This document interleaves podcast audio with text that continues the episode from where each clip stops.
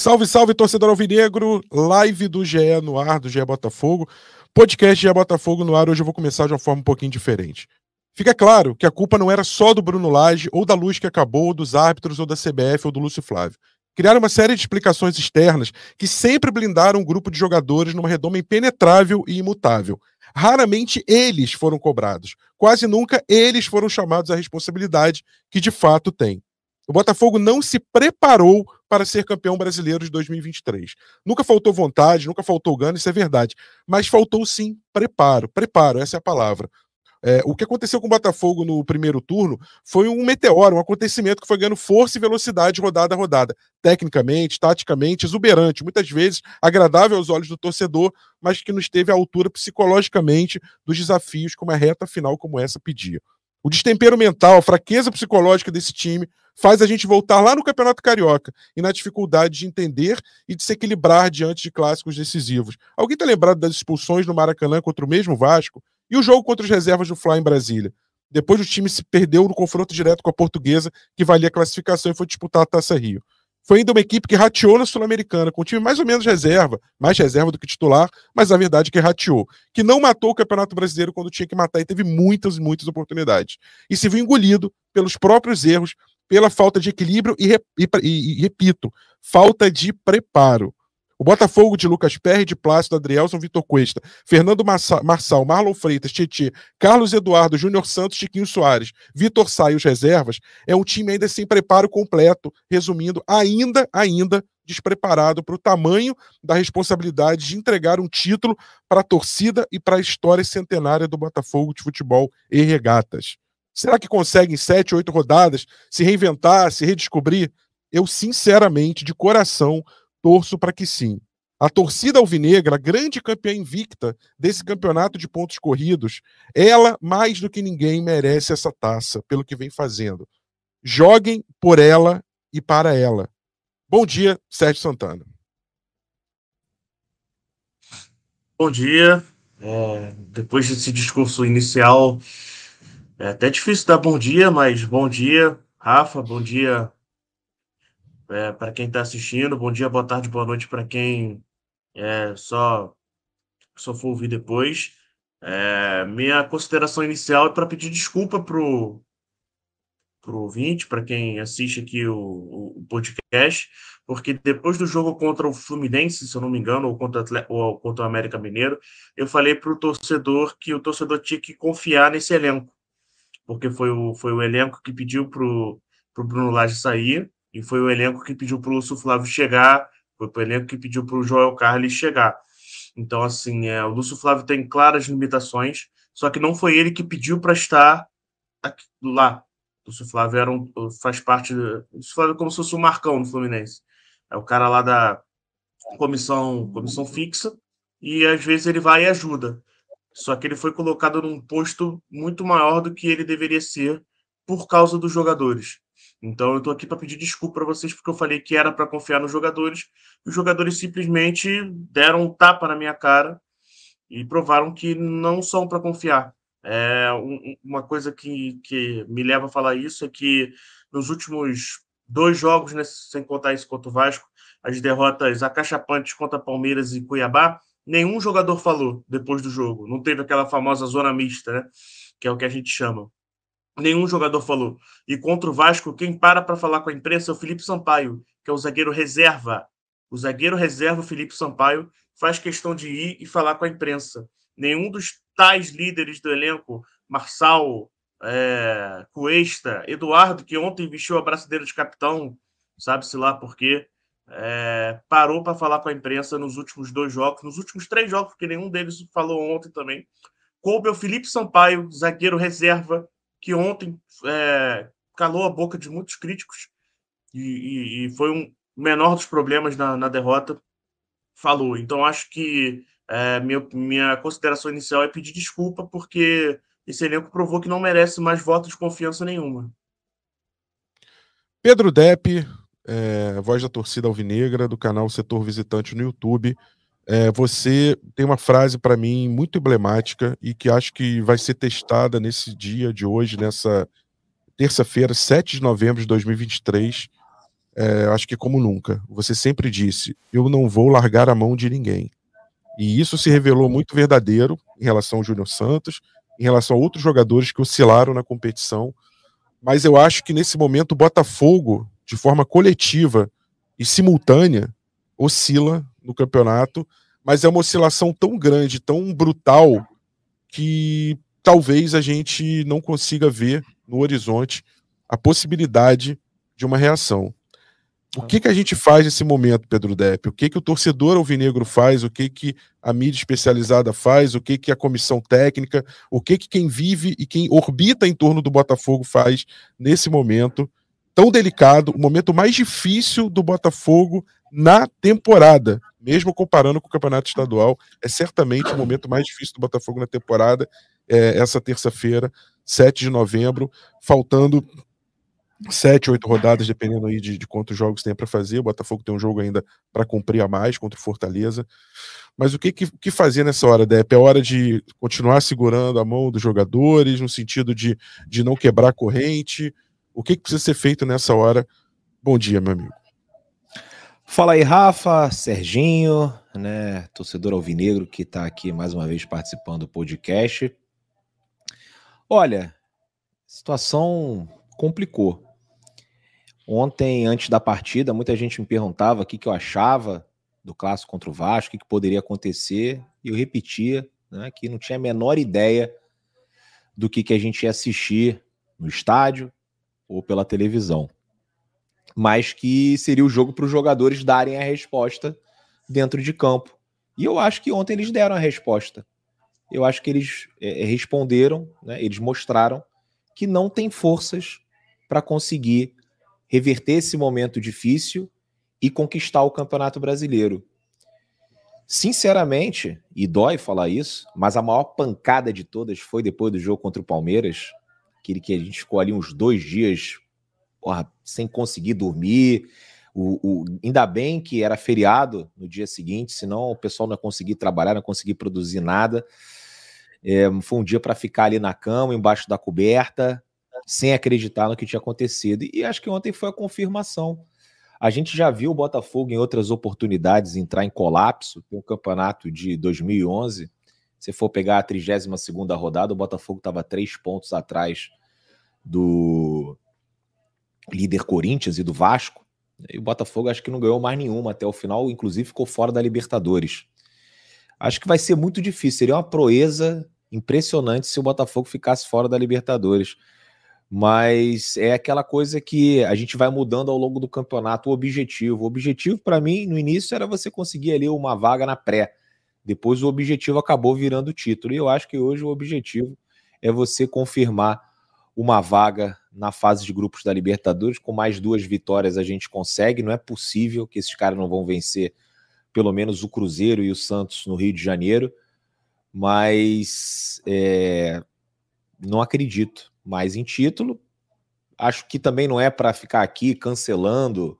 Ah, esse aí não presta. Ontem eu estava fazendo a live, aí tem que fazer uma reformulação total, tem que mandar 70% do grupo fora. Por isso que não vai adiante também. A gente, por isso que também a gente cansa de ver jogadores que saem do Botafogo e são campeões em outros times. O torcedor também tem que ter. É lógico que nesse momento eu entendo, mas pensando no planejamento para a próxima temporada, acho que tem que ter um pouco de equilíbrio emocional ali, de não querer zerar tudo e reconstruir, senão fica todo ano. Todo ano é uma reconstrução e a gente não consegue é, chegar a alcançar nos nossos objetivos. Acho que é muito duro assim o que eu estou falando, mas é o meu sentimento. É o meu sentimento após assistir o jogo contra o Vasco. É, o Lúcio Flávio, a gente falou aqui várias vezes, para mim, desses todos, é o que tem menos culpa de tudo que aconteceu, mas não tem preparo para estar tá, né, onde está. É, futebol tentaram reduzir né, de uma maneira muito simplista, o feijão com arroz. Faz o feijão com arroz, segue fazendo ali que vai dar certo. Não é assim. Vocês viram, o Palmeiras é o exemplo. O que, que era o Palmeiras na metade do campeonato? O que, que é o Palmeiras agora? Estou falando em termos estruturais. Um time que agora tem uma linha de três zagueiros, com liberdade para os alas. O Rony, que era titular absoluto, é reserva. O Arthur é titular, é reserva. O, o Hendrick, o Breno Lopes foram ressuscitados pelo Abel, mudou tudo. Tudo, tudo. E aí você vê a diferença do treinador. O Palmeiras tomando de 3 a 0 voltou para o campo com a mesma formação contra o Botafogo. O Botafogo perdendo de 1 a 0 virou uma bagunça no segundo tempo. Um buraco gigantesco no meio-campo. O melhor jogador que estava ali no meio foi recuado para zagueiro. Dois atacantes que, enfim, a bola não chegava, não tiveram nenhuma oportunidade. Né? Não tem construção, não tem absolutamente nada. Aí você vê que nesses momentos faz falta o treinador. Por isso que o Abel ganha 2 milhões e, e, não sei quanto. É por isso que o Flamengo foi atrás do Tite. Porque é importante nesse momento. E mais uma vez, eu não quero colocar aqui a culpa no Lúcio Flávio. Não era para ele estar tá lá. Aliás, não era nem para ele ter sido contratado pelo Botafogo. É, mas naquela época ali do Botafogo Amador. Mas com o Lúcio Flávio no comando, com esse time aí abalado psicologicamente, vendo o semblante dos caras que eles já não acreditam mais. Eu não vou ficar aqui também batendo palma para maluco, falando, ah, vai dar certo, vamos ficar até, vamos lutar até o final. Eu vou estar tá lá até o final. Eu vou estar tá lá já depois desse jogo contra o Palmeiras para mim, e, e, ontem foi a confirmação. É só para cumprir tabela, como eu também já tive até o final, quando caiu para a segunda divisão, é, em outras oportunidades bizarras aí que a gente assistiu do Botafogo. Agora, esse meu discurso pessimista é até o final da temporada 2023, porque eu sigo otimista com relação ao futuro do Botafogo, com a SAF Botafogo, com as possibilidades de investimento por parte do John Texto, com as melhorias estruturais que a gente vem fazendo. Espero também que seja um aprendizado para você conseguir circular melhor nos bastidores, é, não cair tanto em pilha, como o Botafogo caiu, você via ali os jogadores, o Tietchan no intervalo do jogo, toda hora arbitragem, arbitragem, arbitragem, arbitragem. É, eu entendo que o Botafogo foi prejudicado, eu reclamei muito, mas parece que isso aí contaminou um pouco ali o ambiente. E, e o Botafogo, né, é, sem entender direito, te viu, tem a reportagem do Jornal Globo, né? Ah, aquele jogo contra o Atlético Paranaense, de repente, se o Botafogo tivesse entendido como é que funciona o futebol brasileiro, poderia ter jogado depois com o público e tal.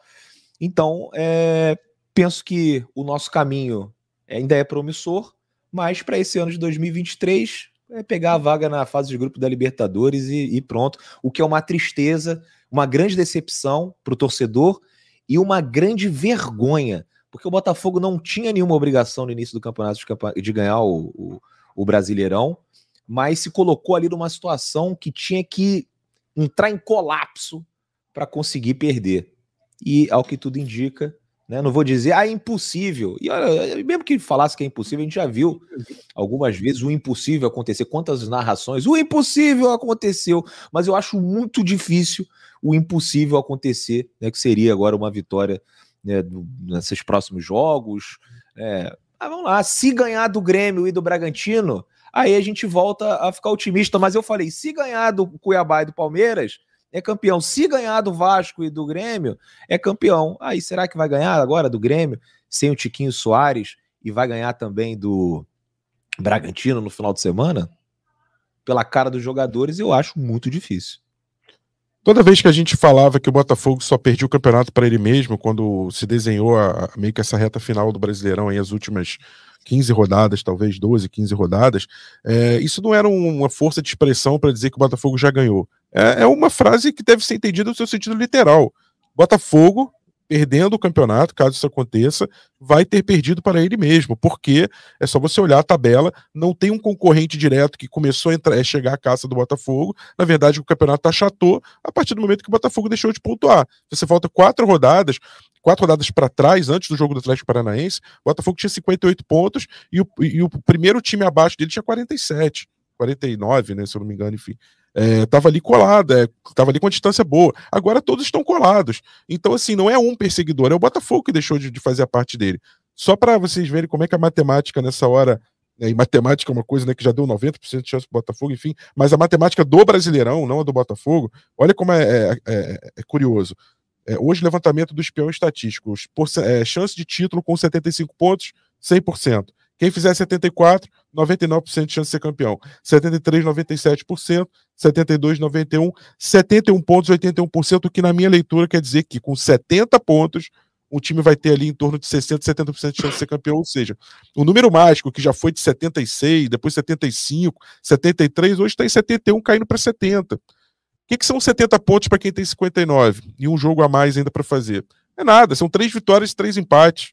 São quatro vitórias. Se você olha a tabela friamente, não seria nada. Agora, o problema é o futebol que você vê o Botafogo jogar hoje.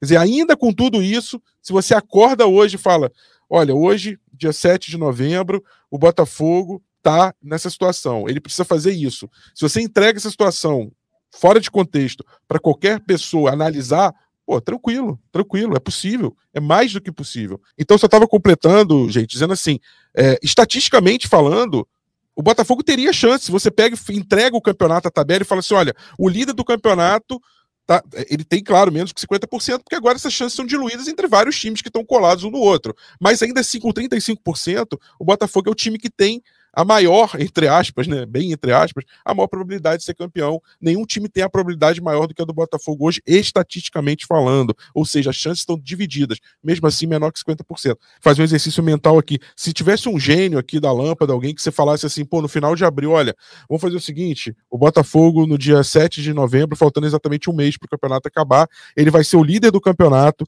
com uma rodada a menos, com, com liderando no, no, no, primeiro critério, que é número de vitórias.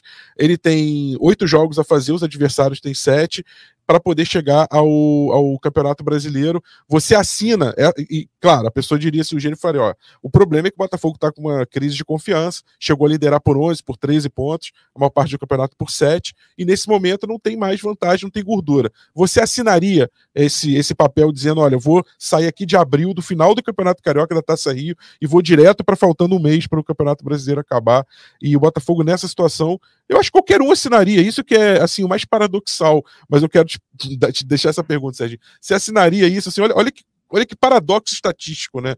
É, o Botafogo ainda líder, ainda com jogo a menos, ainda com condições totais na matemática de ser campeão brasileiro, mas num momento terrível, né? Psicologicamente, animicamente, enfim. É complicado, porque o Botafogo está líder, mas o Botafogo não é líder. Não é líder em postura, não é líder em, em é, dentro de campo, não é líder não é, não é líder. O Botafogo não se comporta como líder. O Botafogo está líder, porque se você abre a tabela, você vê Botafogo em primeiro desde a terceira rodada. Só que o Botafogo está líder por tudo que fez no primeiro turno. O Botafogo do primeiro turno não existe mais. Claramente não existe mais. Isso foi provado nas últimas três rodadas. É, até teve alguns, algumas algumas pequenas fagulhas de Botafogo do primeiro turno agora, nesse segundo turno, mas o Botafogo do primeiro turno não existe. Então o Botafogo está líder, mas o Botafogo não se comporta como líder. Parece questão de tempo para essa liderança ruir, para essa liderança acabar. A minha sensação hoje é que o Botafogo está de flarelinha. Só está segurando a vaga para o primeiro que aparecer. Pode ser Bragantino, pode ser Palmeiras, pode ser até o Grêmio. O Grêmio tem chance. Se vencer o Botafogo, pode pode, pode chegar lá também. Então, assim, é, tem a diferença entre ser e estar. O Botafogo está, mas não é. Porque o Botafogo está lá, tem mérito de estar tá lá, por tudo que fez no primeiro turno. Só que se tem o primeiro turno dos sonhos, faz um segundo turno literalmente de rebaixado. Porque é, se pegar só a tabela do segundo turno, é, faz campanha de rebaixado, tá? É, 18 na, na tabela do segundo turno. Então é literalmente uma campanha de rebaixado no segundo turno. Três vitórias no retorno. Assim, é, é campanha de Curitiba e campanha de América Mineiro.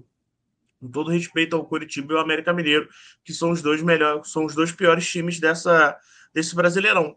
Então, assim, o Botafogo não é mais o líder do, do, do, do, Campeonato Brasileiro no sentido de futebol, no sentido de postura, dentro e fora de campo, porque essa, essa questão do contra tudo e contra todos, que muitas pessoas do próprio clube assumiram, o contra tudo e contra todos, eles esqueceram de também colocar o Botafogo nesse balaio.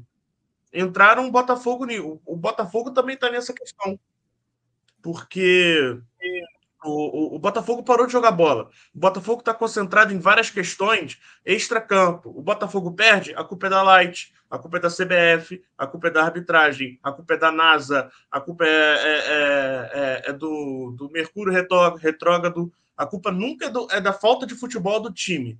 O time ontem não jogou futebol. E o que o que exemplifica esse meu comentário é a entrevista do, do Tietchan no intervalo. Para mim, o Tietchan assim, é um dos três jogadores ontem que se salvam da, da atuação. O segundo tempo do Tietchan é bom. Mas ele dá uma entrevista lamentável no intervalo, porque ele chega e reclama de um lance que é bem anulado. Ele vai falar, ah, mas a falta, e o, e o, e o lance é, é anulado por impedimento lá do Paulo Henrique. E assim, o Voaden é um cara que apita anos. O Voaden apita desde que eu estava na, na escola. Eu sou novo, tenho 25 anos para exemplificando. Todo mundo sabe que o Voaden é o tipo de, de árbitro que deixa o jogo seguir. Tiveram vários lances de, de disputa física que alguém caía e ele deixava seguir. Tem árbitro que picota o jogo, tem árbitro que deixa o jogo seguir. O, o primeiro comentário do o primeiro pensamento do jogador do Botafogo numa derrota, numa, numa situação de derrota, não é chegar e falar, pô, tô perdendo. Vamos, vamos tentar né, se reorganizar aqui e ganhar? Não, o primeiro comentário dos jogadores é chegar e reclamar de alguma coisa externa. Não é assumir o próprio erro. É tentar, tentar ver alguma conspiração, é tentar ver alguma reclamação para tentar terceirizar a culpa. Quando a culpa é só do Botafogo. O segundo turno, a culpa é só do Botafogo, dentro e fora de campo. Então, eu acho que já está na hora desse do contra tudo e contra todos ser assumido para o Botafogo também, que tem muito erro do Botafogo. Muito erro do Botafogo. Então, eu, eu, eu acho que eu me estendi um pouco aqui, mas eu quis fazer algo, algo geral. Peço desculpa aí pelo comentário longo. Não, necessário, importante. Eu acho que na partida de ontem, não sei se são os mesmos três que você avaliou aí também, Serginho, mas eu acho que o, o Tietchan, o Felipe Sampaio e o Danilo, para mim, se salvam nessa atuação é, do Botafogo, ah, desastrosa, né? São os três. Uh, aliás, o Danilo é um bom ponto para a gente falar sobre. O Danilo fez o início de campeonato brasileiro muito bom, depois ele sai, é, o Marlon Freitas ganha a posição dele ali na dupla com o Tietchan. Mas eu acho que o Danilo não é pelo Danilo, mas é uma prova de que é, os dois extremos são ruins. Você ficar mexendo demais na estrutura do time, como o Bruno Lage queria, mas também é ruim você aceitar que existe um time titular imutável que não pode ser trocado é, quando outros jogadores que no treino, no dia a dia, no banco, quando entram nas partidas, estão pedindo passagem. O Danilo é um exemplo, é, não, não veria mal nenhum de ele entrar no time. É, o Marlon Freitas teve uma queda de rendimento, é um excelente jogador, mas já não vinha respondendo tão bem nas últimas partidas. É um exemplo só que eu estou dando, outro é o do Hugo no Marçal, enfim, é, trocas pontuais que é, você precisa ter coragem para fazer, você precisa ter, é, às vezes, dar aquela carteirada, ó, eu sou técnico e vou mexer e acabou. Ah, mas eu vou perder o vestiário. Cara, perder o vestiário não é nada. O problema é perder o Campeonato Brasileiro. Vestiário você recupera, né? Bom, Pedro Depp, é, falando do campo e bola, do jogo, eu não acho que o Botafogo começou mal. Eu acho que o Botafogo, inclusive, depois de uns cinco minutinhos ali de maior pressão do Vasco, é, pegou a posse de bola, controlou o jogo, fez um jogo até, de certa forma, inteligente, buscando os espaços é, e, e, e, dominando ali a posse de bola no campo ofensivo. Só que é impressionante, cara, como que o Botafogo se desestrutura a partir do momento que ele leva um gol. É, o jogo acabou, o jogo do Botafogo vai até o momento em que ele sofre o gol da hora que ele sofre o gol até o apito final do segundo tempo, não existiu mais jogo para o Botafogo. Que foi a mesma sensação que eu fiquei no jogo com o Palmeiras quando o Tiquinho perde o pênalti. Também parou, acabou o jogo. Acabou. Se tivesse mais 10 minutos de jogo contra o Palmeiras, o jogo seria 10 a 3. Ontem também, o jogo Botafogo para de jogar. É que o Vasco tem limitações muito claras, que obviamente está brigando contra o rebaixamento por causa dessas limitações. O Vasco também não agride o Botafogo. Para o Vasco, 1x0 estava ótimo. É, enfim, Depp, é, eu, eu, fiquei com a sensação de que é, o mental do time está completamente enfrancado. Perfeito, eu também, né? O mental não só do time, agora o torcedor também tem que ficar aí à base de remédio, porque tá difícil aguentar né, o que esses caras vêm fazendo dentro de campo. E como você falou no início, até que as coisas estavam fluindo, o Vitor Sá muito participativo, teve ali uma oportunidade, né, que a bola acabou batendo no Maicon, né, um chute uma jogada perigosa, o Júnior Santos também tentando, mas assim, dois jogadores é, que foram muito importantes nessa nossa caminhada, estão muito abaixo. Tiquinho Soares fez uma partida é, aquém do que a gente espera dele, e o Eduardo também. Te viu pouco Eduardo na partida de ontem, mas o Eduardo fez um bom primeiro tempo também é, contra o Palmeiras. E, e, é impressionante como o time realmente é, exceção ali dos três que vocês falaram, né? O Tietê, o Sampaio e o. Danilo. E o, meu Deus. Danilo, e o Danilo, Danilo. né? Tá, tá, foi muito mal. e algumas repetições de gols que a gente já viu, né? Esse gol que o Paulo Henrique faz, né? O, o, a, o sistema defensivo do Botafogo estende o tapete vermelho. Vai lá, Danilo. Vai lá, o Paulo Henrique. O, o campo é todo seu. Não tem ninguém que chega para pressionar, fica todo mundo assistindo. O Marçal é o primeiro errado, depois o Bastos ali perdido. Lembra um pouco o gol do Hendrick. O, o Eduardo observando, passa ali no meio dos dois volantes, aí o Adrielson demora para dar o combate, chuta. É muito fácil fazer gol no Botafogo, né? Como piorou o sistema defensivo. O Botafogo, é, no, no, primeiro tempo, ficou marcado como uma equipe que dificilmente tomava gols e hoje toma o gol com a facilidade.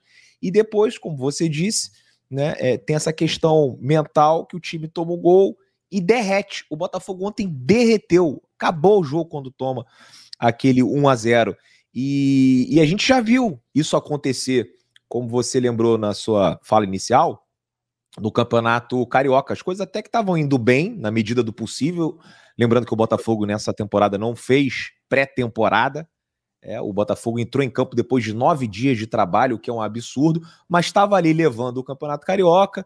Uh, uh, o time é, contava ali com, com o apoio da torcida, todo mundo confiante. Tem aquele jogo contra o Vasco, que eles mostraram um desequilíbrio mental absurdo, dois jogadores expulsos, e graças a Deus a gente não tomou uma goleada histórica. Na semana seguinte, a gente pede para um misto do sub-20 do Flamengo com alguns reservas. E aí o negócio foi ladeira abaixo. Né? Português, Aldax, né? pareciam que era o Manchester City jogando contra o Botafogo. E do jeito que tá, né? se na, na quinta-feira, em vez do Grêmio, fosse o Madureira, com todo respeito, fosse o, a portuguesa, fosse o Boa Vista, fosse né, o Sampaio Correia, que subiu agora para a primeira divisão do Campeonato Carioca, acho que o Botafogo tinha grandes chances de, de perder o jogo. Porque mentalmente os caras estão completamente perdidos e é difícil você recuperar. É, a gente sabe, a gente conhece, a gente vive o Botafogo. Né? É, não esperava que fosse acontecer com esse time e sem a presença também de um cara no banco de reservas para tentar mudar as coisas, a gente vê ali, ah, o Carly né, é um escudo, é um cara que pô, é respeitado no vestiário, mas falta experiência, né, cara? Senão seria muito fácil uh, você fazer essa transição, não precisava contratar um treinador, né? Mas é, vai fazer falta, vai fazer falta agora nessa reta final. E aí, o que, que faz agora? Demite os Flávio, tenta trazer um cara novo. Né? A torcida do Botafogo chegou no ponto de loucura que tinha gente ontem pedindo Vanderlei Luxemburgo. Parece que a galera não, não acompanha o futebol brasileiro. O que, que o Luxemburgo fez no Corinthians? Eu, sinceramente, não sei. Se fosse para trazer um cara que é, os caras considerassem, né, a nossa diretoria considerasse ser um nome ideal para 2024 ele pudesse vir agora, eu trocava. Mas para trazer um outro aí qualquer, né, só para trazer, e sem nenhuma confiança que ele poderia conduzir o trabalho da temporada seguinte, cara, de repente é até melhor continuar com o Lúcio Flávio. Mas a gente está numa situação que acho que já passou até do desesperador, acho que era desesperador até ontem. Agora era aquele negócio de você aceitar que não vai dar certo. E mais uma vez eu peço desculpa aqui, meu irmão, mas eu tenho que dar a minha opinião e o que eu sinto, né? E eu sinto Sim. que esse time não vai conseguir recuperar. Não vai, como eu confiei durante muito tempo e não tem para. Ah, mas você mudou de opinião. Eu falei, pô, mas não, eu não mudei de opinião do nada, eu mudei de opinião baseado no que eu estou vendo dentro de campo. Né, que o time não dá, não, não mostra sinais, né, que vai ter forças para conseguir se recuperar desse momento. Mais uma vez, a história se repetindo no Botafogo. E, e eu vou complementar aqui de novo, para não ficar só nesse tom pessimista e tal, eu ainda tenho confiança e tenho otimismo com relação ao futuro do Botafogo.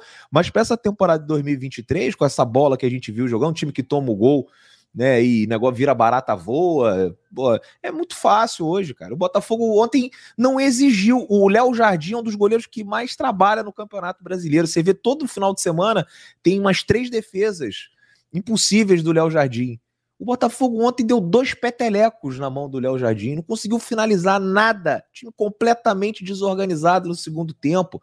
As substituições bizarras. E aí o, que, o, o, o Tiquinho não recebe uma bola no primeiro tempo. O que, que a gente vai fazer? Vamos abrir o meio-campo todo e bota mais um atacante. Como é que a bola vai chegar? A bola não chega. E que substituição é essa? 40 minutos do segundo tempo para botar o Carlos Alberto e o Luiz Henrique. É para fazer cera pro Vasco? 40 minutos do segundo tempo, vai mudar o que ali? Né? Não tinha o que fazer. Então, estamos perdidos, estamos lascados, desculpe, mas com relação a título já não tem a menor esperança.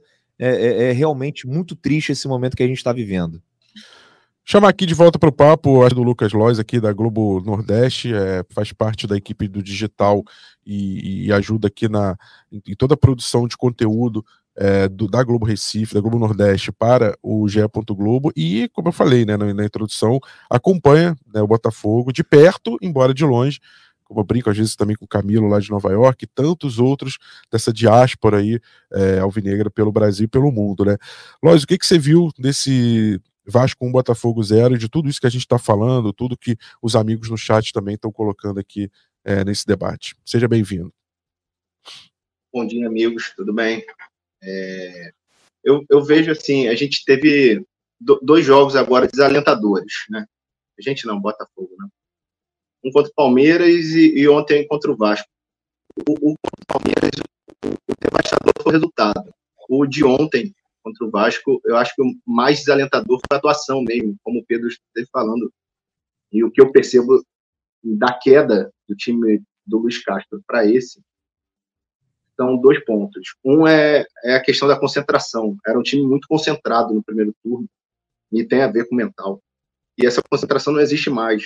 Sim, a virada do Palmeiras, o Pé era um, era um goleiro que sabia jogar, fazer o tempo. O jogo ontem, Botafogo, para não falar que foi totalmente inútil o, o jogo. Botafogo teve uns 15 minutos e depois toma o gol, um chutão ali, uma atenção também, faz de concentração e, e, depois se, se desmorona mentalmente, não tem mais jogado, não tem, não tem, não, não, não consegue mais jogar. Eu, eu vejo que é uma queda de concentração e uma queda física, aquela intensidade que tinha do time do Luiz Castro de pressionar, de, de, de marcação alta desde o início do jogo, correndo o jogo inteiro, não tem mais, acabou isso. E, e, e, tem, e, tem, algumas peças que eu acho que também já não estão mais respondendo. Assim, tal, talvez seja o caso de começar a pensar em mudanças dentro do time mesmo. O, Hugo, quando entra no lugar do Marçal ontem, o time dá uma melhorada. O, o Danilo também entrou, eu acho que bem no jogo, né? Pode, pode ser uma possibilidade dele entrar. E, e, o Eduardo também tem que pensar a situação dele, que ele já não está mais jogando, não está mais entregando tecnicamente já durante todo, todo esse segundo turno, sabe? E tem uma, tem uma questão assim que, que, que, que, eu, que eu vejo, que foi falado hoje na live, é a questão do Lúcio Flávio. Ontem, durante o jogo, vieram uma pessoa vendo o jogo comigo e perguntar: o Lúcio Flávio é o pior técnico do campeonato? Eu não sei dizer se é o pior técnico, não sei, mas está entre os piores. É um técnico que não tem condição de de estar tá disputando o título brasileiro. Não tem, assim, e, eu não acho que é culpa dele. Não, não acho. Botaram ele lá. Eu, eu, acho que foi um erro muito grande, assim, quando a demissão do Laje foi um acerto. E se falava, ah, não, de repente, não tinha, a gente sabia disso, assim, qualquer um que pensasse racionalmente, não tinha condição.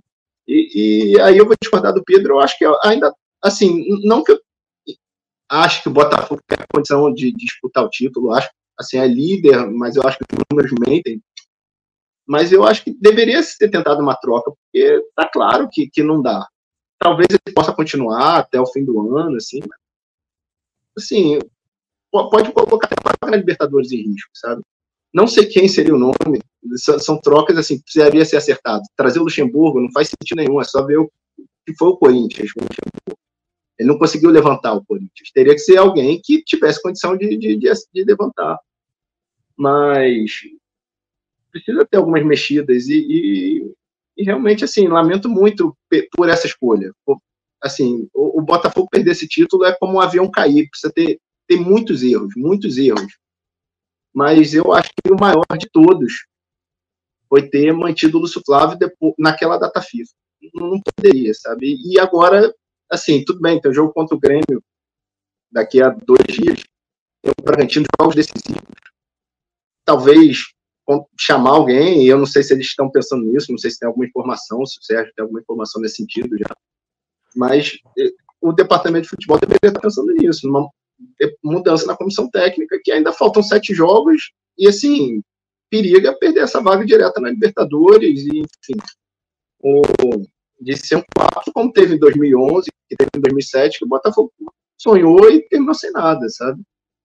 É, e tem umas coisas assim que eu acho que carece explicação. Eu gostei ontem, eu gostei ontem da, das palavras do Sampaio, da atuação, mas o elenco que não dá cara, assim, tipo, aquela suspensão, cartão do Tiquinho, assim, quem vai explicar aquilo? Ele, assim, pela imagem, ele parece ter portado aquele cartão. E o Botafogo tem um jogo decisivo, confronto direto, daqui a dois, três dias. Então, por quê? Ele não tem físico para jogar, ele está cansado, ele está precisando descansar uma semana. É, ele achou que o jogo contra o Grêmio era menor que outros, ou não foi, ele realmente ele quis ir muito na bola ali aos 37 fazer aquela falta para tomar o cartão. Eu, eu sinto falta de algumas explicações, sabe? É, eu, eu acho que isso tudo dito, né, e analisado, Serginho, e parece claro que a gente teve alguma dificuldade de, de ler no momento certo o, os processos como eles estavam acontecendo. Quando o Bruno Lage começa bem no Botafogo, com uma, com uma caminhada bem razoável, empatando fora, ganhando em casa, é, mantendo a consistência ali, o Botafogo fechou o primeiro turno com 13 pontos de vantagem na 19 rodada, ele vai sustentando a vantagem 11, 10, se não, mais, não menos que 7. É, naquele primeiro momento, antes da derrocada a partir da, do jogo e da, daquela coletiva desastrosa contra o Flamengo, a gente teve uma leitura de que o Bruno está fazendo um ótimo trabalho, eu lembro dos podcasts que a gente fazia, uh, e quando o Lúcio Flávio é, foi efetivado, não, é palavra efetivado ainda é considerado interino, mas quando ele assumiu ali contra o jogo contra o Fluminense na data FIFA, a gente também ficou com a sensação de que, pô, ele estava começando a desenvolver um bom trabalho ali, conhecia o grupo, aquela coisa toda. E o que me parece que acontece com esse grupo, é, que não é muito diferente do que aconteceu já com muitos outros grupos na história do, do futebol brasileiro, principalmente, que é muito sensível, muito mental, muito psicológico, muito sujeito a, a mudanças de rumo, né? É aquela melhora, aquele choque inicial, que a gente chama no bom jargão do dia a dia do bombeiro, né? O técnico bombeiro. O técnico bombeiro chega, o time ganha duas, três, quatro, e aí, pô, é, é o gênio. Aí daqui a pouco não sustenta o trabalho, né? E a gente talvez não tenha tido essa leitura para trás de que esse grupo tem essa característica, é muito sensível, é sensível para bem e para mal, né? É um, um, grupo que, quando chega um técnico novo, se sensibiliza, começa a jogar pelo técnico, começa a se motivar, de repente, jogadores que estão ali no banco querendo entrar, enfim, e depois de duas, três, quatro, cinco partidas, a coisa já vai voltando a uma certa normalidade. Que foi o segundo turno do Botafogo, infelizmente, esse segundo turno de 18 colocado, como você pontuou bem. É, o que fazer então, isso posto, e, e, também em cima da teoria do Lois de que algo precisa mudar, Depp já falou mais da sequência e, e ver se consegue com esse grupo, com esse técnico, chegar até o fim do campeonato com o mínimo de dignidade aí, mesmo que sem o título, pelo menos com a vaga na Libertadores. Acho que fase de grupo, pelo menos, né? Mas o que deve o que hoje você sentado ali na, na cadeira de, do Mazuco, por exemplo, pensaria para essa sequência do Botafogo na, na competição. Uh, troca técnico, busca alguém, tenta dar um choque nesse time aí de pelo menos duas, três rodadas vencendo para terminar a temporada assim, ok, ou quem sabe ganhando agora, pelo menos ir para as duas, três rodadas em condições de igualdade aí, é, troca de troca de tiro e ver quem troca de, enfim, de, de maneira de dizer, né, enfim, a, a, famosa trocação do MMA, né, e aí quem, quem conseguir sair ali na frente no final, quem sabe até apareça esse título aí de volta, enfim, o que que se faz no momento como esse, Serginho? Se eu tivesse numa posição de diretor, né, eu não pensaria em trocar treinador, eu pensaria em trocar os jogadores. É, porque eu acho que, assim, eu vou um pouco na opinião do Depp, eu acho que não importa quem, quem vem agora nesse momento, esse elenco não vai mudar. Se vier o Ancelotti aí, né, ele ter essa curva aí, ao invés de vir para a seleção, ele vem para o Botafogo. O Ancelotti vai conseguir mudar em sete jogos o que, que esse elenco está fazendo? Eu acho que não, eu acho que esse elenco está entregue. Eu acho que esse elenco está entregue. E a entrevista do Marçal ontem, no pós-jogo, onde ele diz que esse elenco, o, o, time não conseguiu encarar um clássico como uma final, é o exemplo perfeito. Já é a terceira vez que ele fala isso nessa temporada, né, Serginho? Ah. Depois do Defesa e Justiça, é, a gente não encarou como deveria uma Sul-Americana, aí pede então, Palmeiras, assim, ah, a gente também não encarou como deveria. Pô, meu Deus, aí ninguém aguenta mais então, também, né? Assim, depois de tomar um, a maior, uma das maiores viradas da história do futebol brasileiro, enfrentando um, um, um, um rival pressionado, você também estando pressionado fora de casa, você chegar numa entrevista e você assumir que o time não, não encarou a partida como deveria, eu, numa posição de diretor, eu não vou, eu não, eu não buscaria mudar o, tre o treinador, eu buscaria mudar os jogadores. Eu chegaria mesmo numa, numa função quase absolutista e falaria: olha só, esse jogador tal aqui, acho que ele não pode mais entrar, não, tá jogando muito mal. Esse aqui também não dá mais. Esse aqui também não dá mais. É até o próprio caso do, do Marçal, por exemplo, não é nem por causa da entrevista, não. É porque tá jogando muito mal mesmo. O Campeonato Brasileiro do Marçal é, é qualquer coisa de negativo. Pode ser qualquer, qualquer adjetivo aí que vocês falarem, provavelmente eu vou concordar. É, o Hugo tá pedindo muita passagem e provavelmente o Hugo não entra porque o Marçal é um dos líderes do elenco, mas é um dos líderes do elenco que só aparece para falar esse tipo de coisa. É um dos líderes do elenco que não dá a cara a tapa. E quando aparece, é para admitir que o time não, não, não encarou um dos jogos mais decisivos do ano como uma final. Entendeu? Eu, numa posição de diretor, chegaria e falava: olha só, o Eduardo não tá jogando nada. Por que você não testa outra coisa? Tem o Gabriel Pires, tem o Lucas Fernandes. Ah, mas o Lucas. O Eduardo também tá isso tudo. O Botafogo já tá na, na M. É igual o que o Abel falou no, no intervalo do, do 3 a 0 Pior do que tá, cara. Pior do que tá isso aí não vai ficar. Então, o que vier agora, cara, sinceramente, eu acho que o que vier agora é lucro. Eu, numa posição de diretor, eu acho que é, a torcida tá olhando pro lado errado em, em algumas circunstâncias. A torcida tem que olhar para os jogadores. Eles são, eles são os principais culpados em algumas, em algumas das ocasiões. É, eu, eu vejo assim que o técnico, eu, eu tendo nessa hora, assim, eu entendo que, que realmente um técnico novo não vai ter tempo de implementar conceitos, tá? Mas um técnico de futebol, ele tem algumas outras funções é, mais imediatas importantes. E uma delas é de ser um líder e um gestor à beira do campo. É, pode parecer uma coisa é, boba aqui, é, ah, é antiquada que eu vou falar, mas se você bota um treinador com um perfil é, é mais enérgico, mesmo que seja um cara que não, que não tenha tanto. Ah, hoje não é um nome que você fala, pô, esse aqui é uma unanimidade, é um cara meio antigo. Não estou falando de nome A, B ou C, não quero sugerir nome A, B ou C, estou falando de uma situação. Mas um cara que de beira de campo consiga é, é, ter leitura, energizar o time, principalmente fazer as mudanças no time necessário, isso técnicos experientes conseguem, mesmo pegando grupos imediatamente, com pouco tempo de, de trabalho, de treinamento, é, essa mínima competitividade que o Botafogo precisa para completar esse campeonato de uma forma digna, de uma forma de, a entregar pelo menos essa vaga na fase de grupos da Libertadores, é, eu acho que seria uma medida interessante, porque, é, cara, assim, o que eu tenho percebido é que à beira do campo, o Lúcio Flávio não tem conseguido, acima de tudo, ser um líder a forma como ele se dirige ao time, a forma que ele, que ele se dirige à arbitragem, a, a maneira com que ele se comporta é uma maneira muito passiva, muito leniente, muito, é, muito tímida, e acho que nesse momento não é o que o Botafogo precisa. Acho que sim, ele tem um conhecimento desse elenco, um entendimento das peças é, que hoje ninguém dentro do Botafogo tem também, então ele é, discorda de quem fala, ah, hoje o Lúcio Flávio tem que ser mandado embora, tem que sair. Não, ele tem que completar esse ano no Botafogo, não tem jeito, ele conhece o grupo, mas acho acho que falta sim uma posição firme de liderança.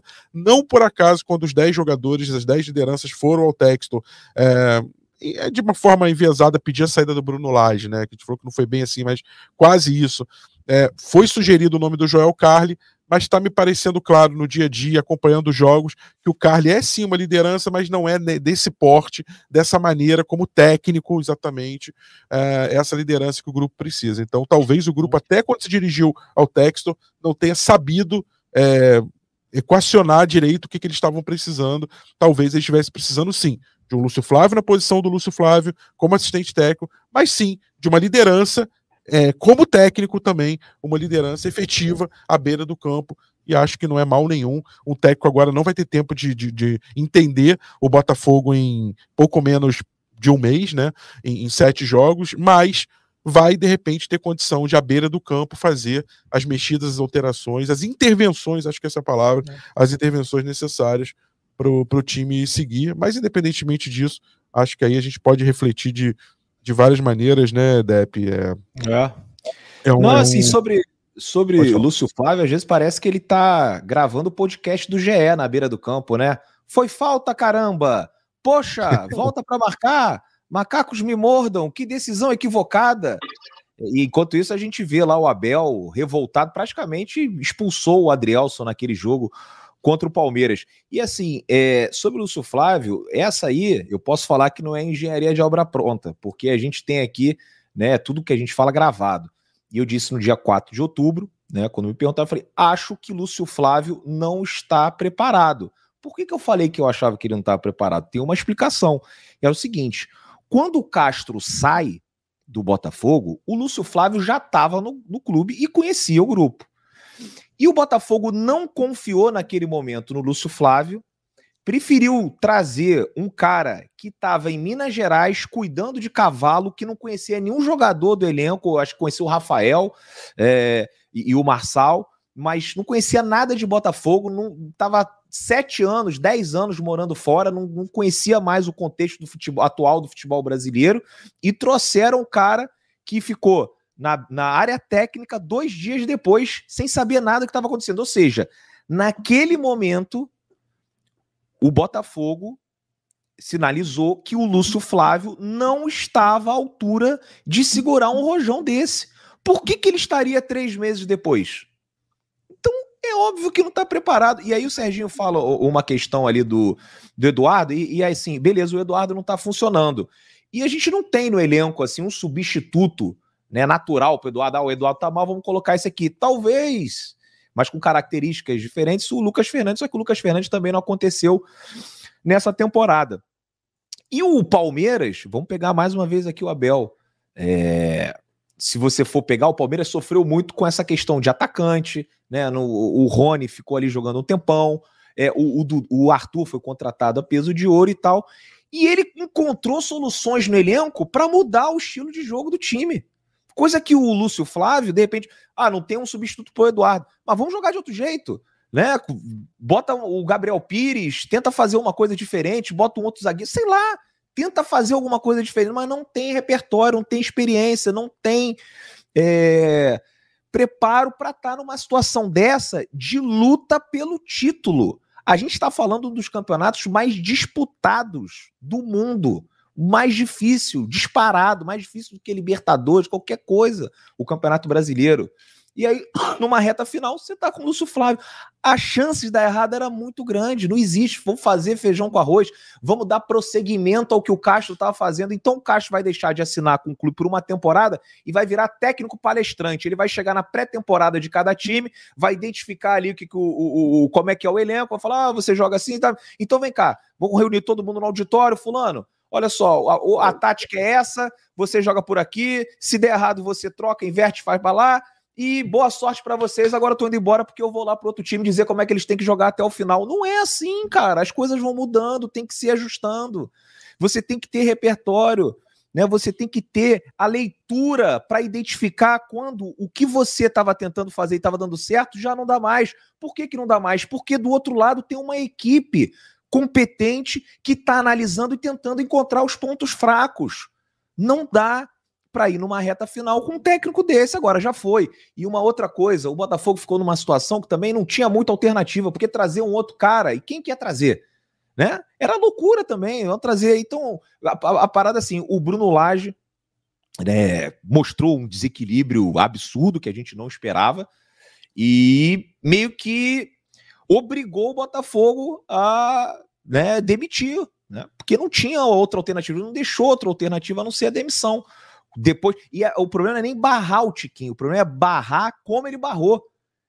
Um, treinou a semana inteira com o Tiquinho Soares, chegou no almoço, falou: olha, você vai pro banco, vai entrar com o Diego. Opa, que isso? Mas tava tentando, tava tentando ver ali alguma coisa, algo que a gente não imagina com o, o Lúcio Flávio. E, e, e só uma coisa: né, sobre, sobre, a, sobre o cartão amarelo, Tiquinho, né, que vai ficar fora do jogo contra o Grêmio, para mim aquilo ali é o exemplo da bagunça que estava o Botafogo, que ninguém sabia mais onde é que tinha que ficar, um espaço absurdo no meio-campo, não tinha marcação, né? O, o, melhor volante foi recuado e virou zagueiro, e você botou mais um atacante, ficou todo mundo lá para frente, e aí você acabava que tinha que voltar, o jogador fica irritado mesmo, vai parar e faz a falta. É, eu, aquele cartão ali simboliza a bagunça do segundo tempo do Lúcio Flávio. Então, assim, é, de tudo isso, você vê como é que fica complicado acreditar em qualquer mudança e, sinceramente, também não sei. Vai trazer um técnico novo. Agora, para mim, se for trazer um técnico, tinha que ser um técnico que os caras falassem: esse vai ser o técnico para 2024, que nem o Flamengo fez agora com o Tite. Vamos trazer aqui agora, porque a chance de você conseguir mudar é pequena Pode melhorar? Pode. É, e eu começo a ficar preocupado também com relação à vaga na Libertadores, que o Botafogo tem que garantir de qualquer jeito, porque em 2011, mais uma vez, entrou em colapso e nem a vaga na Libertadores conseguiu. O Botafogo fez 12 pontos em 12 jogos, tem a 18ª campanha do retorno, é, ele está na zona de rebaixamento simbólica do retorno, é, e eu chamo a atenção, Lois, em relação a isso, porque olha que paradoxal. Se o Botafogo adota o que a gente chamaria de um protocolo contra o rebaixamento hoje, vamos imaginar o seguinte: o Botafogo hoje está realmente na zona do rebaixamento em 18, com aproveitamento de um ponto por jogo, que é horroroso. Uh, o que, que o Botafogo teria que fazer nessas sete rodadas? Provavelmente contratar um técnico novo, um bombeiro, chamado bombeiro, experiente, professorão, paizão, sei lá, uh, ah, para dar um choque de gestão e tentar tirar o Botafogo da zona de rebaixamento, né? Para fazer isso, ele precisaria melhorar esse aproveitamento e em melhorando esse aproveitamento, muito provavelmente ele conseguiria uma pontuação necessária para ir a Libertadores, no caso na, do Campeonato Real do Botafogo, e quem sabe até com o aproveitamento que é muito típico de técnico recém-chegado. Eu dou o exemplo do Marcelo Fernandes no Santos antes de tomar o 7 a 1 né, do Inter, aquele choque de 3, 4 jogos. Botafogo dando um exemplo, se ganha 3 jogos nessa reta final, ele sai de 59 para 68 e hoje, como eu dei aquela tabelinha do espião estatístico, com 71, 80% de chance do time ser campeão brasileiro, ou seja, perigaria até o Botafogo voltar essa briga pelo Campeonato Brasileiro. É, então, assim, olha que paradoxal. O Botafogo está entre a, a, a, cruz e a espada, né? Ele está entre dois extremos. Um, de terminar o Campeonato Brasileiro com o segundo turno de time rebaixado e, e assim, tudo ir para o vinagre, numa, talvez até terminar num G6 e não no G4, e re se recuperar, dar um choque de gestão, um choque de realidade, aproveitar até uma data FIFA aí na frente e fazer um campeonato, uma retinha final curta ali de um sprint final que quem sabe possa até dar o título a ele, é, uma vez que ele está na posição de líder ainda. Por acaso ele é o líder, né? E tem um jogo a menos que a maioria, né? a, a situação é tão maluca, tão maluca, que a gente está aqui falando nesse clima de velório aqui, o time é o líder há sete rodadas do filme. E, e desse jeito não se vê a menor expectativa de ser campeão brasileiro desse jeito, apesar de ser líder às sete rodadas do filme.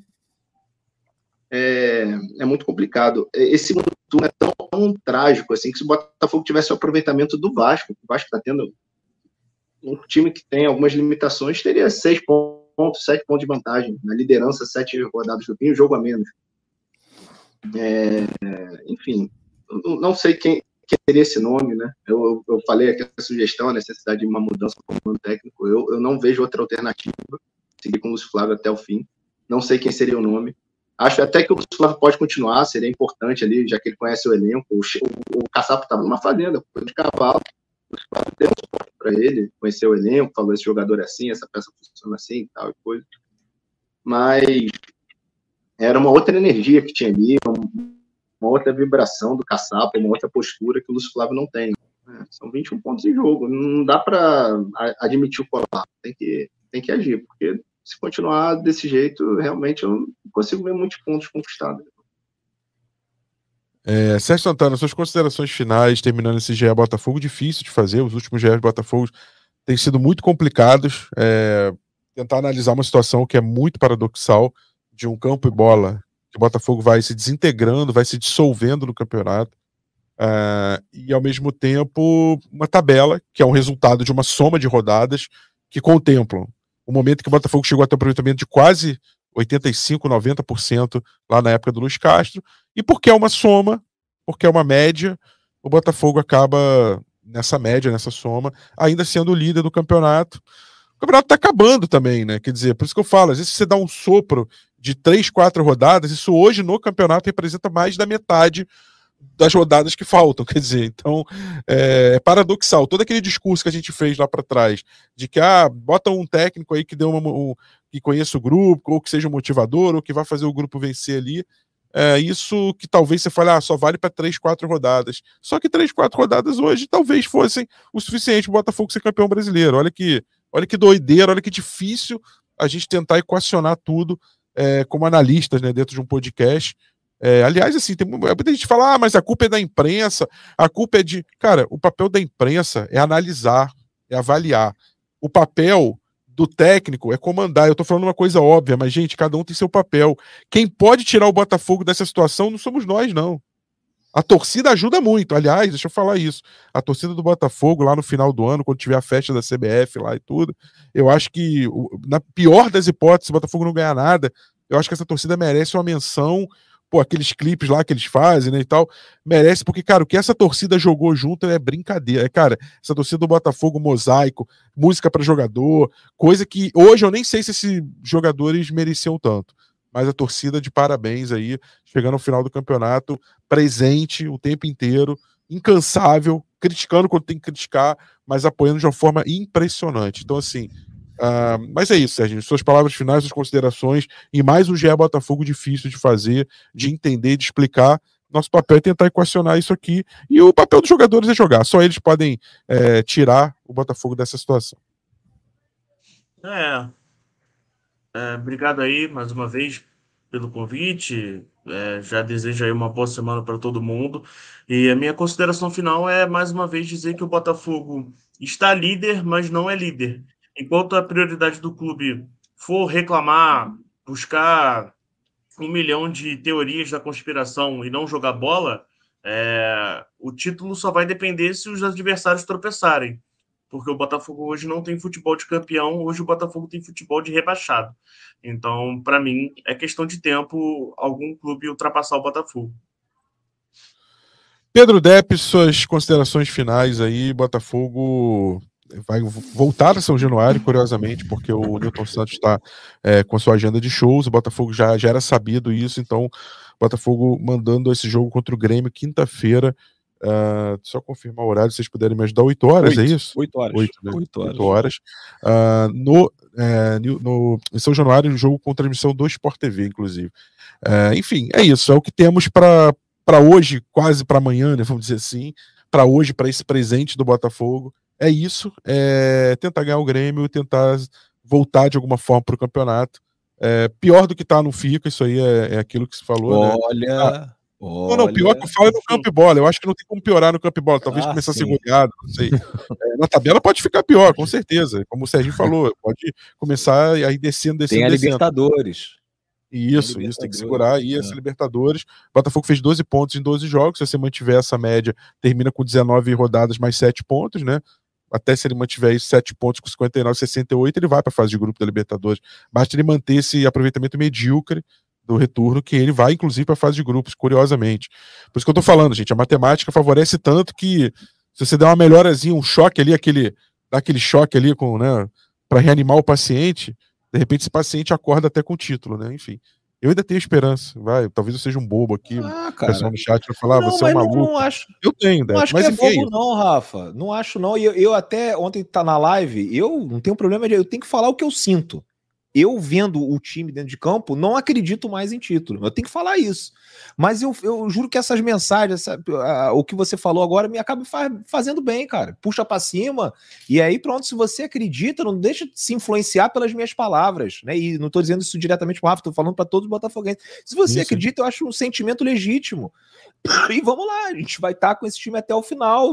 Aconteça o que acontecer, se for um grande vexame, se não for nem para Libertadores no ano que vem a gente vai estar tá lá, né? Os mesmos de sempre, pelo menos, né? E pronto, ainda tem chance matemática. Vamos ver o que, que vai acontecer. Estaremos lá quinta-feira à noite contra o Grêmio e vamos apoiar durante o jogo e pronto. Aí ganha do Grêmio, ganha do Bragantino, já é uma outra história, um outro podcast, Botafogo de volta aí, mas é o, o, o, o que o Serginho falou, assim, né? O rendimento, assim, não é nem o desempenho, o, a, pontuação de time rebaixado é, é, desempenho de time rebaixado. É, o Botafogo entrou ontem contra o 18, parecendo que o Botafogo era o 18 e o Vasco o primeiro.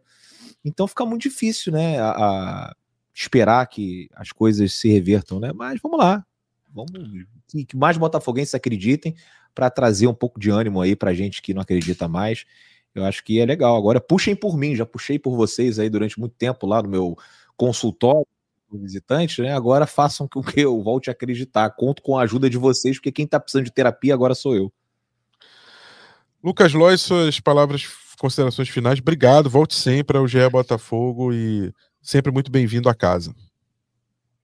Eu que agradeço o convite. Para mim é uma honra falar do Botafogo, né? dependente da situação. É uma honra estar aqui falando com vocês, é, conversando, analisando. E é isso, eu acho que o, o discurso de otimismo é bom, né? dá, dá uma levantada no ânimo. Eu fecho com a mensagem aí, se o pessoal da live puder colocar 1127, o Léo BR botou ali, esse time vai ressurgir das cinzas, vencer Grêmio e Bragantino. Essa mensagem de otimismo, essa mensagem de, de fé, de esperança, de uma torcida que não largou, eu vou voltar com o que eu iniciei a live, uma torcida que não largou a mão em nenhum momento do time. A torcida do Botafogo lidera o Campeonato Brasileiro. Olha aí, esse time vai ressurgir da seguir Bragantino. Que essas palavras do Léo BR sejam uma, uma, profecia aí, uma, uma, grande, um grande acontecimento que se prove aí no final dessa semana. É, o jogo com o Bragantino vai ser domingo, o jogo da Globo, 4 horas. Jogo quinta-feira, 8 horas, jogo do Sport TV. Se você quiser acompanhar pela TV, não puder ver as partidas. Mas é isso, a esperança é essa que o Botafogo consiga se reerguer. É, e falando sobre. A, eu quero só fechar falando sobre a torcida do Botafogo. A torcida do Botafogo, ela assumiu a liderança do campeonato, é uma liderança simbólica, ali pela início para o meio do, do, turno, começou a acreditar de uma forma que todos os jogos eram ingressos esgotados, todas as partidas em casa, todos os setores visitantes esgotados, o Depp sabe bem disso, e não largou a mão, nunca mais deixou de esgotar o seu, o seu setor visitante, nunca mais deixou de esgotar os ingressos como mandante, ou seja, a torcida do Botafogo, além de comparecimento, além de número, ela fez festas incríveis, mosaicos incríveis, é, homenageando a equipe dos jogadores do passado, jogadores do presente, uh, até narradores, enfim, mas mosaicos lindos, uh, festas maravilhosas de recepção é, e, e, de apoio, e de apoio. O que o Botafogo fez no primeiro tempo contra o Palmeiras tem muito de técnica, de tática, mas tem muito do que a torcida inflamou, do que a torcida carregou esse time no braço, é, ali nos braços, no primeiro tempo.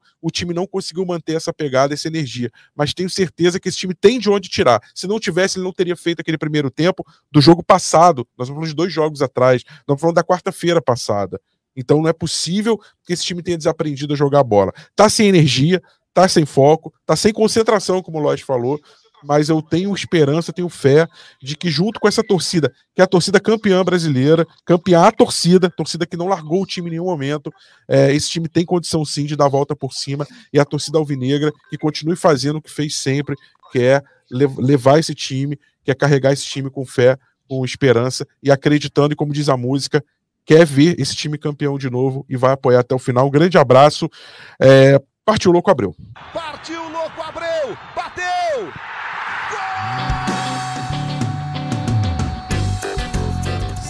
quem? Do Botafogo! Do Alvinegro, do Glorioso.